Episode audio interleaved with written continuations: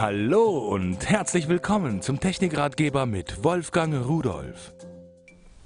Hallo und herzlich willkommen. Die Flachmänner sind auf dem Vormarsch, nicht die kleinen, wo was Alkoholisches drin ist. Das hat man früher gehabt. Nein, wir haben heute Hightech.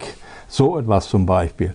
Also ein LC-Display mit einem kompletten Computer eingebaut äh, Tablet-PC, sagt der moderne Mensch dazu. Oder äh, je nachdem, je nach Hersteller auch Touchlet, wie hier in dem Fall zum Beispiel. Schauen Sie sich das an. Das ist das äh, X7G. Ein wirklich sehr schönes, sehr klares Display. Und ich habe es mir in der Version geholt mit Navigation. Und das sehen Sie jetzt genau hier in der Mitte. Da ist Navgear, habe ich die Navigation installiert. Und wenn wir jetzt mal von der Computerfunktion weggehen und starten das, da können Sie auch gleich erkennen, dass das Teil unglaublich schnell ist. 1,2 Gigahertz Taktfrequenz, die merkt man natürlich. So, gehen wir auf die Karte, da sehen wir, jetzt hat er natürlich im Studio keine Möglichkeit, Satelliten zu empfangen. Das geht nun mal nicht. Aber ich kann Ihnen hier zum Beispiel, wenn ich da darauf gehe, Moment, ich muss da auf das Menü gehen und bekomme jetzt hier meine Plus-Minus-Sachen angezeigt. Wenn wir jetzt hier rausgehen, da können Sie schon sehen, wie schnell und quasi ruckelfrei die Karte hier funktioniert. Wir ziehen einfach mal Köln hier in die Mitte. Ich gehe wieder drauf.